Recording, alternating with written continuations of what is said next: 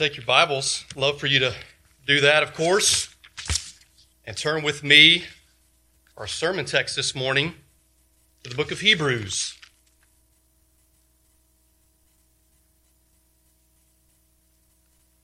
Hebrews chapter 4.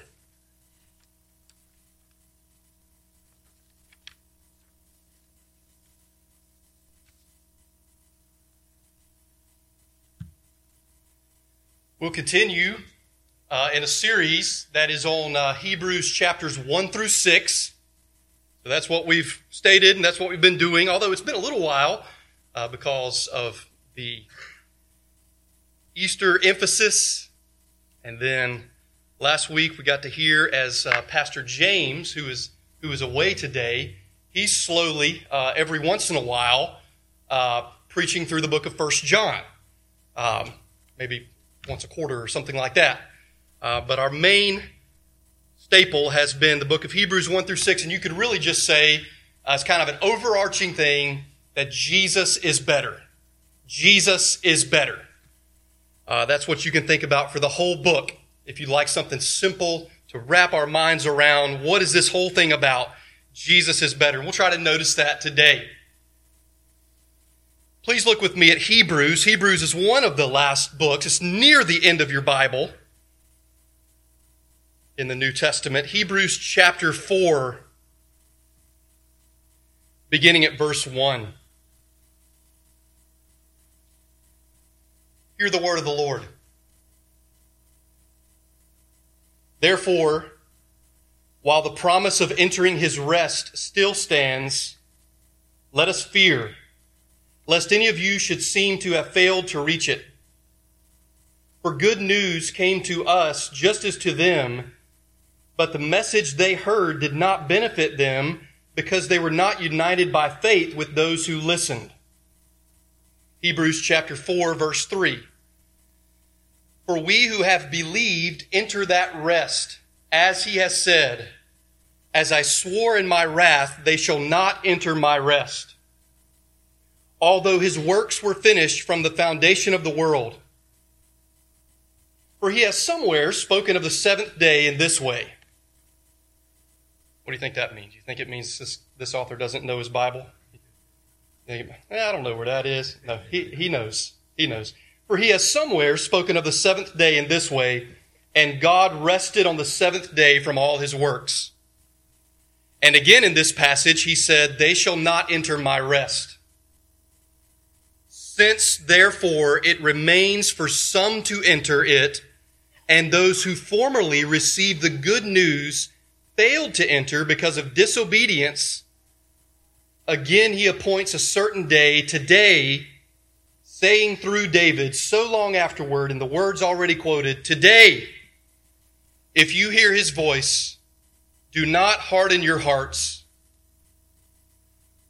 Verse 8 For if Joshua had given them rest, God would not have spoken of another day later on.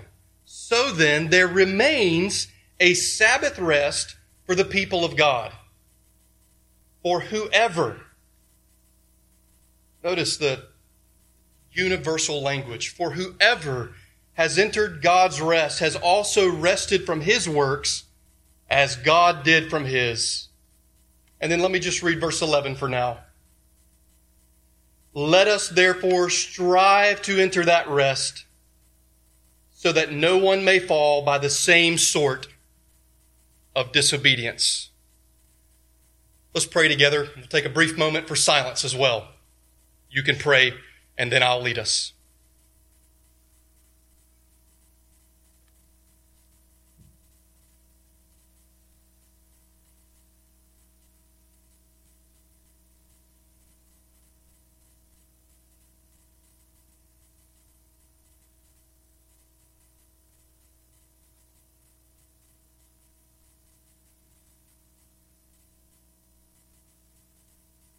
Father, our Father, we do pray, hallowed be your name. Please help us, please help me not to trust in the arm of man, But Lord, in our weakness, we come to you this morning. We need to have, we need to receive the food from your word more than we need the, the potentially wonderful lunch that we might be thinking about or, or the food that we enjoyed together this morning. We thank you for that.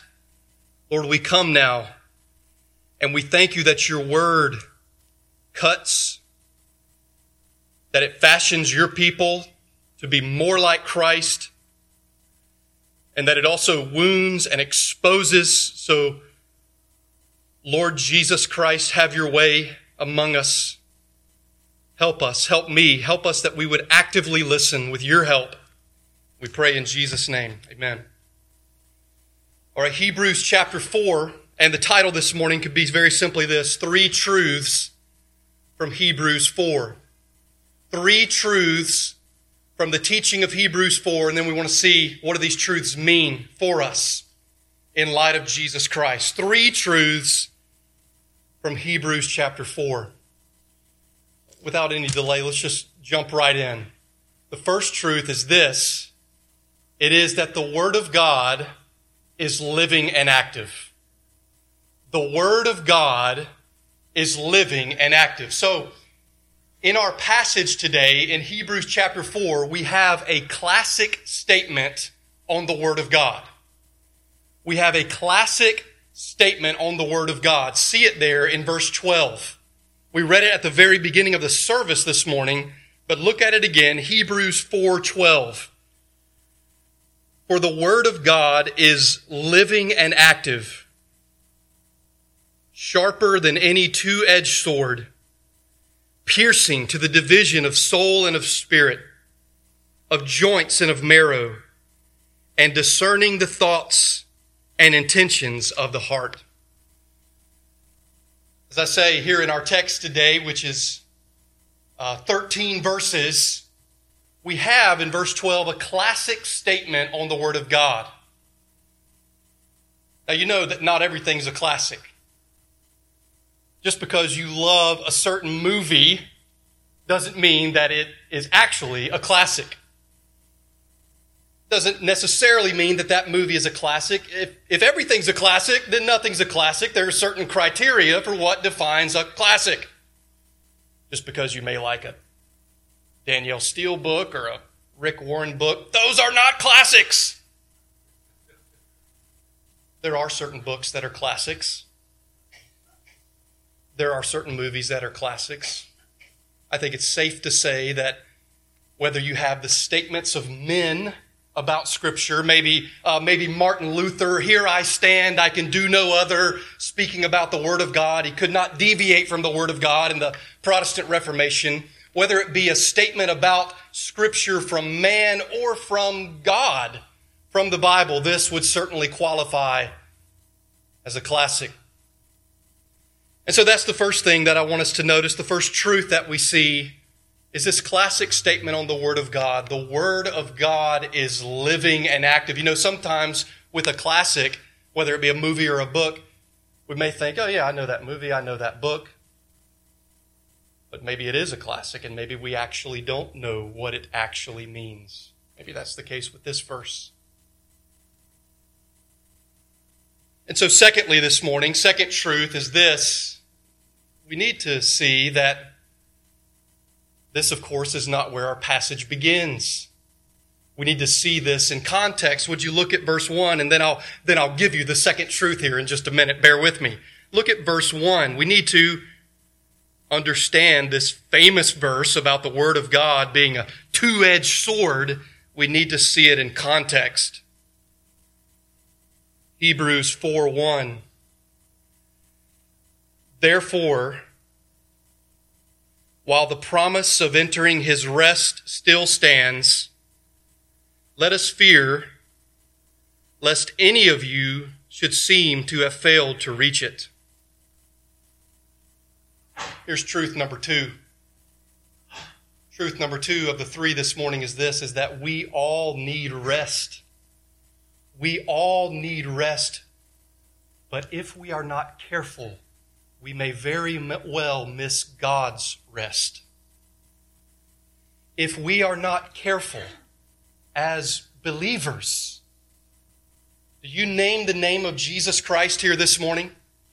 Do you say, I'm a believer, I'm a follower of Jesus Christ? We all need rest, but if we are not careful, we may miss God's rest. So we say, we say, go take a nap, take a vacation. You need some rest. But of course, as you may well know, when the Bible talks about rest, it's not talking primarily at all about a nap or about a vacation. It's talking about a deeper rest. I'll give you a hint. It's like the great, the great, right? We're all made of clay feet. It's like the great St. Augustine said, O Lord, you have made us for yourself, and our hearts are restless until they find their rest in you. That's good.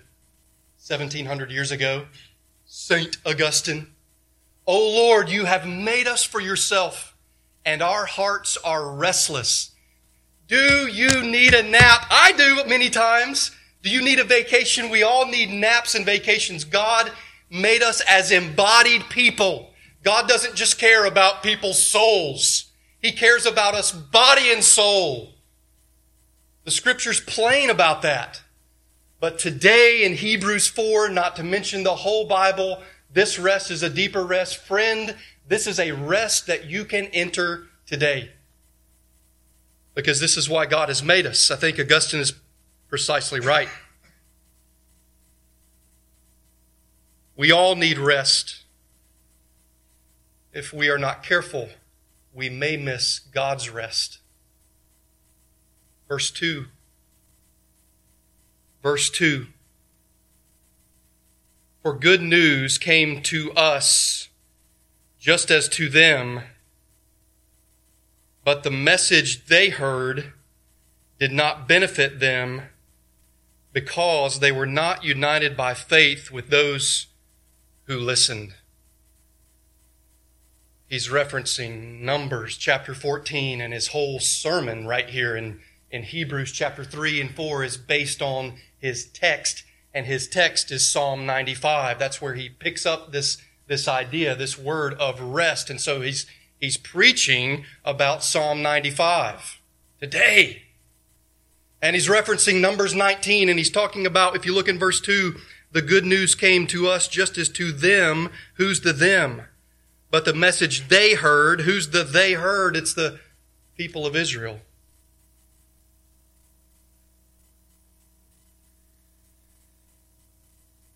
being in church and hearing the gospel, sitting under the preaching of the gospel if it's faithful, whether it be in church or not in church, hearing the gospel preached regularly does not in any way automatically mean that you will enter God's rest. Hey, we are not the first generation that has had good news preached to us. I don't know if you noticed it, but it says good news was preached back then to the people of Israel. But they did not unite their hearing with faith. Number three. Number one is this first truth the Word of God is living and active. Second truth is this we all need rest, but we must be careful lest we miss God's rest.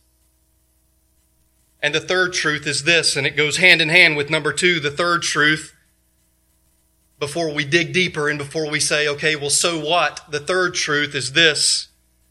The theme of this chapter to which we must pay careful attention is rest. The theme of this chapter to which we must pay careful attention is rest. So just notice this with me. Please notice this. Verse 3, Hebrews 4 3.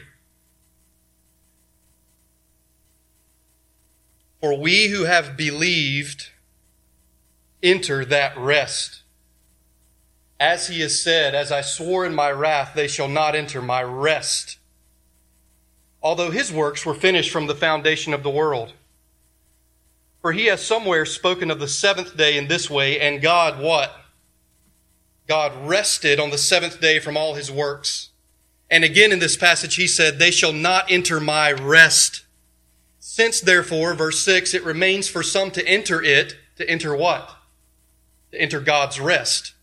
And those who formerly received the good news failed to enter because of disobedience. Again, he appoints a certain day, today, saying through David so long afterward, in the words already quoted, Today, if you hear his voice, do not harden your hearts. For if Joshua had given them rest, God would not have spoken of another day later on. So then, there remains a Sabbath rest for the people of God. For whoever has entered God's rest has also rested from his works as God did from his. He's, he's bringing together so many scriptures here. Uh, this is Hebrews 4, but really, you know, the chapter divisions are not always helpful. Hebrews 3 and 4 go together. What he's doing in Hebrews 3 and 4 is he's preaching a sermon based on Psalm 95. If you're paying careful attention, I hope you are. Look, look and listen to God's word. He's talking about Genesis chapter 2. I've already mentioned, sorry not to just bog you down with so much information, but he's talking about Israel. He's talking about Numbers 14. They were on the brink of entering the promised land. Listen, that's what was their rest. Their rest back then was God's promised land of Canaan that he had promised to give to them. That they would enter the rest. But so many of the first generation did not believe, and so they did not enter rest. And then Psalm 95 comes along and it says there's still a greater rest. There's still a future rest, a Sabbath rest for the people of God. Glance back up at chapter 3. Chapter 3, verse 12.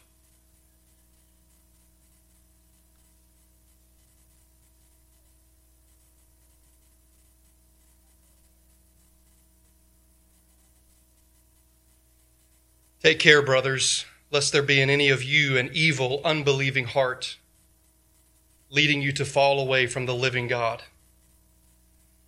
But exhort one another every day, as long as it is called today, that none of you may be hardened by the deceitfulness of sin. Following Jesus is a community project. Look back up at his text at chapter 3, verse 7. Glance back up, 3 7. Therefore, as the Holy Spirit says, today, today, if you hear his voice, do not harden your hearts as in the rebellion on the day of testing in the wilderness, where your fathers put me to the test and saw my works for 40 years. Therefore, I was provoked with that generation and said, They always go astray in their heart. They have not known my ways, as I swore in my wrath they shall not enter my rest. You know, this passage today is not to teach us. I think it's probably a misuse of this passage if I were to get up here and say, this passage is teaching us to observe the Sabbath day. And you better make sure that you keep Sunday as the Sabbath. I do not think that's the main thrust of this passage. Partly because we know from the Gospels that Jesus Christ is Lord of the Sabbath. Matthew chapter 12. Jesus is Lord of the Sabbath it does say in Genesis chapter 2 that on the seventh day, God what? God rested from his works. And we are to enter into that rest. How? Hebrews 4.10. Hebrews 4.10 by, in a sense, in a sense, imitating God, listen, by resting from our works. Rest from your works, especially in any way if it's to make yourself right with God. But no, God rested from his works, and even so, believers rest from their works. They enter into the true Sabbath rest, into Jesus Christ, who is Lord of the Sabbath. Let me repeat these three truths again, and then here we go. Thank you for staying with me. The Word of God is living and active. We all need rest, but if we are not careful, we may miss God's rest. And the theme of this chapter to which we must pay careful attention is rest Look at verse 11. Let us therefore strive to enter that rest. Let me ask you this morning so what? Based off of what we've heard, based off of this passage, so what? Answer these are not just words, this is what I'm telling you to do, Crossway Church. Fear and strive. Fear and strive. I did the most basic of research and I found 10 of the most common phobias. I wonder if you could guess them. By the way, when you think about fear, when you think about a phobia, do you think, do we typically think that's a good thing or a bad thing? A phobia. Well, I think we would typically say a phobia is not a good thing. A fear, an irrational fear perhaps, a phobia is not a good thing. I looked up 10 of the most common phobias. An intense fear of spiders and other arachnids. An intense fear of snakes. An intense fear of heights. Nobody has to acknowledge. We'll share afterwards. We'll circle up and share afterwards. An intense fear of flying. An intense fear of dogs. An intense fear of thunder and lightning. Here's some of the words if you want the big words um, arachnophobia, ophidiophobia, acrophobia, aerophobia, that's the flying one, aerophobia, cynophobia, that's the fear of dogs, C Y N, cynophobia. Astrophobia, that's the fear of thunder and lightning. Uh, trypanophobia, an intense fear of injections. Um, an intense fear of social interactions, social phobia.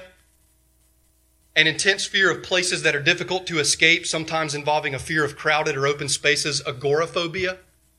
misophobia, an intense fear of germs, dirt, and other contaminants.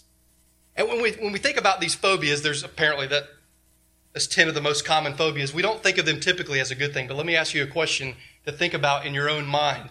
Is there ever a scenario, is there ever a situation in which a person would actually prove themselves to be unhealthy because in that scenario they don't have fear? Does that make sense? Is there ever a situation where a person would actually be kind of sick, that would, they would actually exhibit some type of sickness because in that particular area they actually don't have fear, and that's unhealthy. Maybe we listen. Maybe we would think about uh, you're you're in an alley, and your your back's literally up against the wall in an alley, and in, in our imagination, you think about there's a lion or three lions. Uh, you know, if I don't know, and of course this breaks down because you're always going to have some people who would say, oh, "Hey, I wouldn't be afraid there." Oh, great, that's great, that's fantastic. But I think most of us would. And I was walking uh, in my neighborhood on the beautiful trail that the city's developed for us lately, and uh, I had a had a dog coming right at me the other day, and so uh, I could tell his owner he was loose, and I could tell his owner was trying to to regain control of the dog, and he seemed like it was pro- he was not so happy. So I tried to bow up and uh, let him know who's boss. And I just want to say, like, that's typically not what I want to do. You know, that's not like I want to go on a walk and I hope this happens. Uh, that's, that's not the typical thing. There are certain situations, and let me get to the point if you don't already get the point. The point is, according to the text, what I'm saying to you is what? Fear and strive.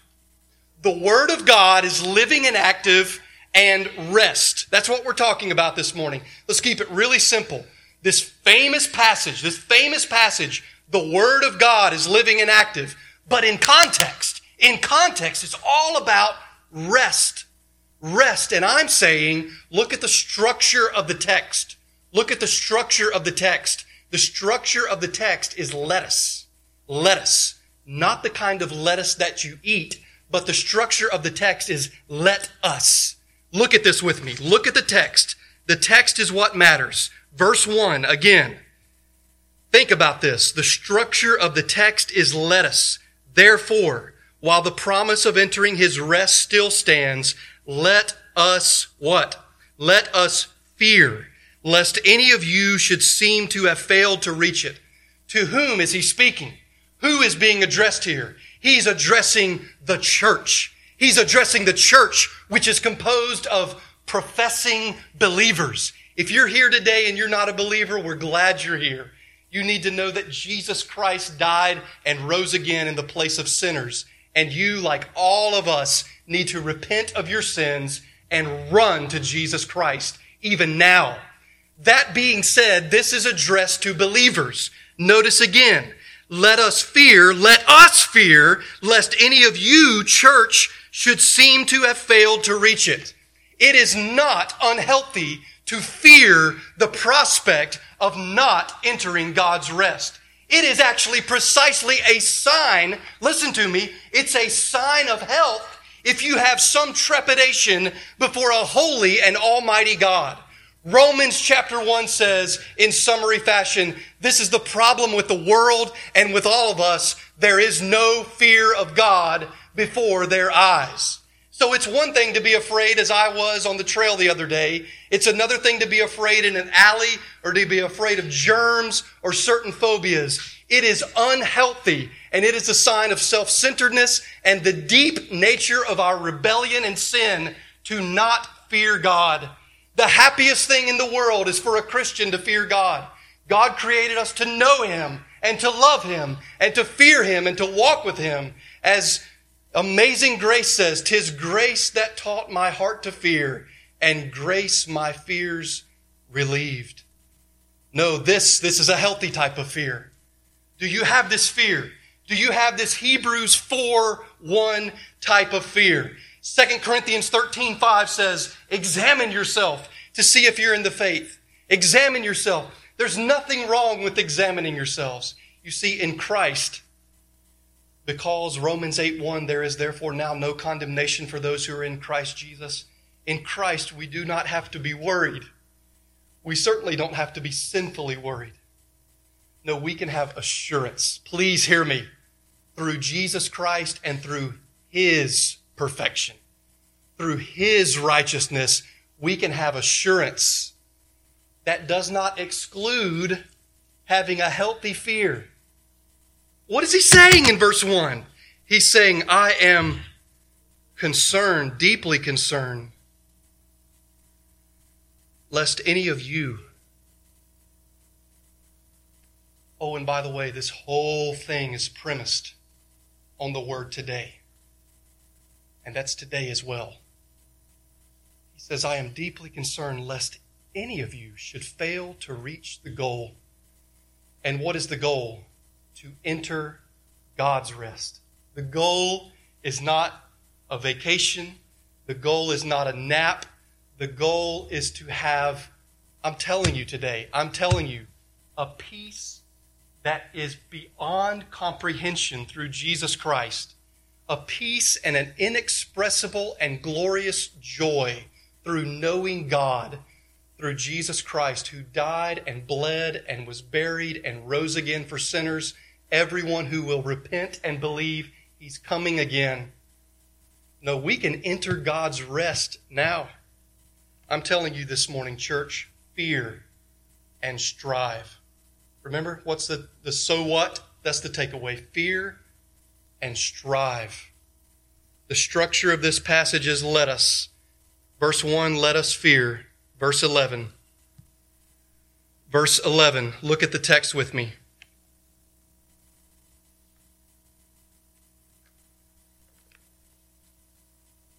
Let us, right? If that's it's corny, if that helps you remember it, then remember it. Okay, because I'm actually going to add another let us here in a minute. Let us, verse 1. Let us, verse 11. Fear, strive, secondly. Hebrews 4:11 Let us therefore What's the therefore therefore? Well, Hebrews 4 8. Hebrews 4 8. for if Joshua had given them rest, why Joshua? What's that all about? That's after God. Listen, that's after God saved them, delivered them from bondage, physical bondage, physical slavery to the Egyptians. God delivered them, He saved them, He brought them out with a mighty hand because He's the God who saves. And He said, I'm not just going to leave you in neutrality. God doesn't leave us in neutral. He says, I'm bringing you to a place. I'm bringing you to a place. That's the promised land. If Joshua had given them rest in the promised land, God would not have spoken of another day later on, which he did in Psalm 95. So then, listen to this good news. Listen to this good news. So there remains a Sabbath rest for the people of God. For whoever has entered God's rest has also rested from his works as God did from his. Jesus is the greater Joshua. Jesus is the greater Joshua, and Jesus brings his people without fail into a much greater promised land. So what? Let us therefore strive to enter that rest. You see that in verse 11? Does that strike you weird at all? When he says, what, let us strive to enter that rest so that no one may fall by the same sort of disobedience. Could you not translate that as maybe like, let us work really hard to achieve the goal of rest? If you wrestle with the text at all, that's a little interesting, isn't it? Let us therefore strive to enter that rest.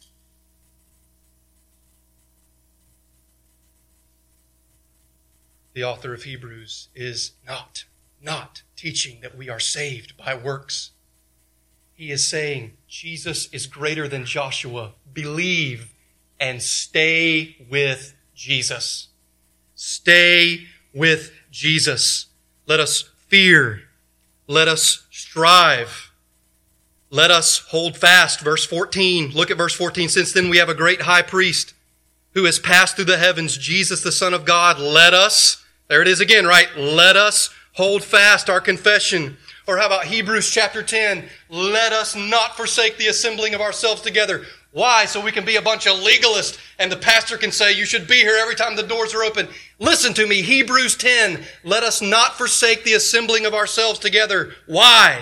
because of Hebrews 3:13, but exhort one another every day as long as it is called today that none of you may be hardened by the deceitfulness of sin. So you could actually multiply the lettuces here. Let us fear, let us strive verse 11. Let us hold fast verse 14. By grace let us hold fast. He will hold me fast.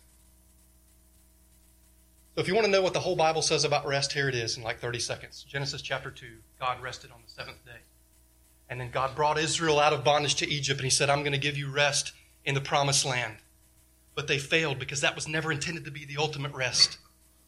And then here in Hebrews chapters 3 and 4, he says we can enter God's rest. And you read Revelation and there's a future rest. But listen to me, Matthew chapter 11, Jesus says this today. He says, Come to me, all who labor and are heavy laden, and I will give you rest. Take my yoke upon you and learn from me, for I am gentle and humble in heart, and you will find, you will find, mark it down, rest for your souls, for my yoke is easy and my burden is light. He is the Lord of the Sabbath. Matthew 11, 28 through 30. Come to me, all who labor and are heavy laden. I will give you rest. So as we close, there's this famous verse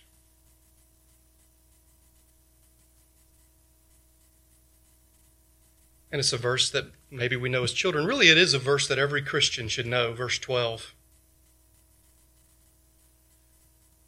It is a verse that every Christian should know. It's a classic statement on the Word of God. For the Word of God is living and active, sharper than any two edged sword, piercing to the division of soul and of spirit, of joints and of marrow, and discerning the thoughts and intentions of the heart. And if we know that verse, then we may think, well, that's a great verse. It's talking about the the power of the Bible and how good the Bible is. And, and on first thing, you just have to see, yes, it's talking about the Bible, but it's talking about God's, God's speech, God's breath.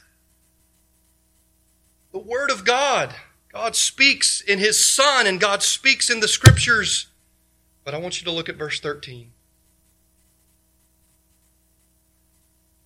No creature is hidden from His sight. but all are naked and exposed to the eyes of him to whom we must give an account. This two edged sword, verse 12, this word of God, is not only something that we learn maybe as children and we think that's great about the Bible. This speaks to the fact that God sees all and God knows all and he is able to judge even those who say that he, they are his people. By God's grace, I've been a Christian for many years, and for most of those years, I've been praying Psalm 139. And Psalm 139 is all about God's omniscience. God's omniscience. He knows all things. I've been, I've been praying that psalm, particularly the end. Search me, O God, and know my heart. Try me and know my anxious thoughts. J.I. Packer helped me a few years ago so much. I've been praying that psalm over and over again. Search me, O God, and know my heart. He says, open the Bible, read the Bible, and that's when God is searching you. How are we going to make it to the end?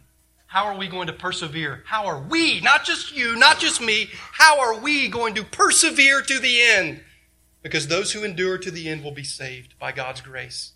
We will do it when the Word of God is central, central, central, central. The omniscience of God, He knows everything. My friend, the fact that God knows everything for you may not be good news if you're here this morning apart from Christ. He knows everything about you. And His Word is a double edged sword that brings judgment and salvation.